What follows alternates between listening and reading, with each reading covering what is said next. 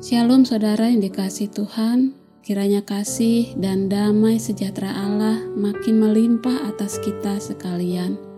Senang menyapa saudara kembali di hari baru ini, Selasa 3 Agustus, dan berbagi berkat Tuhan dalam suara pastoral GKI Kota Modern. Mari kita berdoa. Bapa, syukur atas kesempatan hidup yang kau beri kepada kami hari ini. Kami mau belajar untuk lebih sungguh menyenangkan hatimu dengan melakukan apa yang menjadi kehendakmu saja.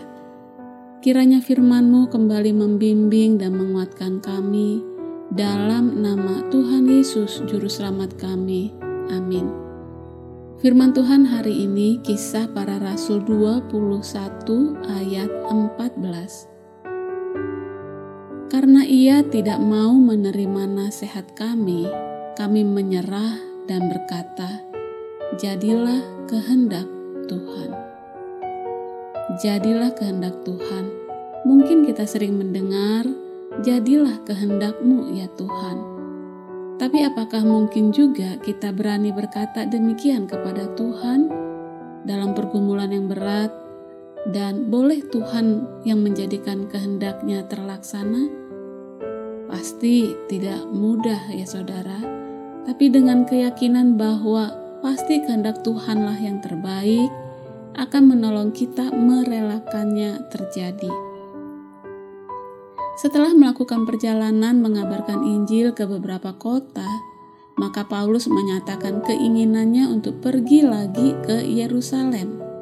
Mendengar rencana ini tentu membuat orang-orang Kristen di beberapa kota, baik itu di Tirus dan Kaisarea, menasehati Paulus untuk jangan pergi ke Yerusalem karena Paulus akan disiksa seperti yang dikatakan Agabus, seorang nabi yang akan yang datang dari Yudea ke Kaisarea dengan peragaannya bahwa di Yerusalem Paulus akan diikat, dibelenggu dan akan diserahkan ke dalam tangan bangsa-bangsa lain.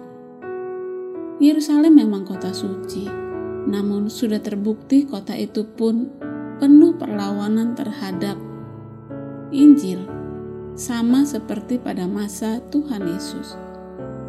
Tentu bagi Paulus secara manusia hal tersebut sesuatu yang mengerikan. Tapi apa yang Paulus pilih? Biarlah apa yang menjadi kehendak Tuhan itu yang terlaksana. Apa kehendak Tuhan atas Paulus sejak semula ia dipanggil dalam pertobatannya? Kisah para Rasul 9 ayat 15 dan 16 menolong kita mengingatnya sebab orang ini adalah alat pilihan bagiku untuk memberitakan namaku kepada bangsa-bangsa lain serta raja-raja dan orang-orang Israel. Aku sendiri akan menunjukkan kepadanya betapa banyak penderitaan yang harus ia tanggung oleh karena namaku. Betapa banyak penderitaan yang harus Paulus alami karena nama Kristus. Dan kalau sudah sangat jelas apa yang menjadi kehendak Tuhan atasku, lalu mengapa aku harus takut, mundur, dan menolaknya? Adalah lebih mengerikan jikalau kita hidup tidak melaksanakan yang Tuhan kehendaki, bukan? Tidak ada ketenangan dalam batin dan hidup sia-sia. Saudara, apa yang menjadi kehendak Tuhan atas hidup setiap saudara? Sudahkah saudara mengetahuinya? Mari cari tahu, gumuli bersama Tuhan yang empunya kehendak dan rancangan. Firman-Nya terbuka bagi kita untuk kita mengetahuinya. Buka hati kita baginya. Dan mari kita belajar mengikuti, melaksanakan apa yang ia kehendaki. Jangan biarkan kedagingan dan dunia ini mengalihkan fokus kita. Berat Tentu, tapi dengan mengingat Ia yang berkehendak adalah Tuhan yang berkuasa, bertanggung jawab untuk menolong dan memberkati kita.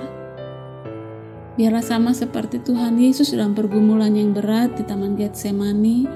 Ya Bapakku, jikalau cawan ini tidak mungkin lalu kecuali apabila aku meminumnya, jadilah kehendakmu. dalam melaksanakan kehendak Tuhan, hidup menjadi hidup yang berguna, memberkati orang lain, dan memuliakan Bapa kita. Saudara, biarlah hari ini kita pemberani dan ikhlas berkata, "Jadilah kehendak Tuhan."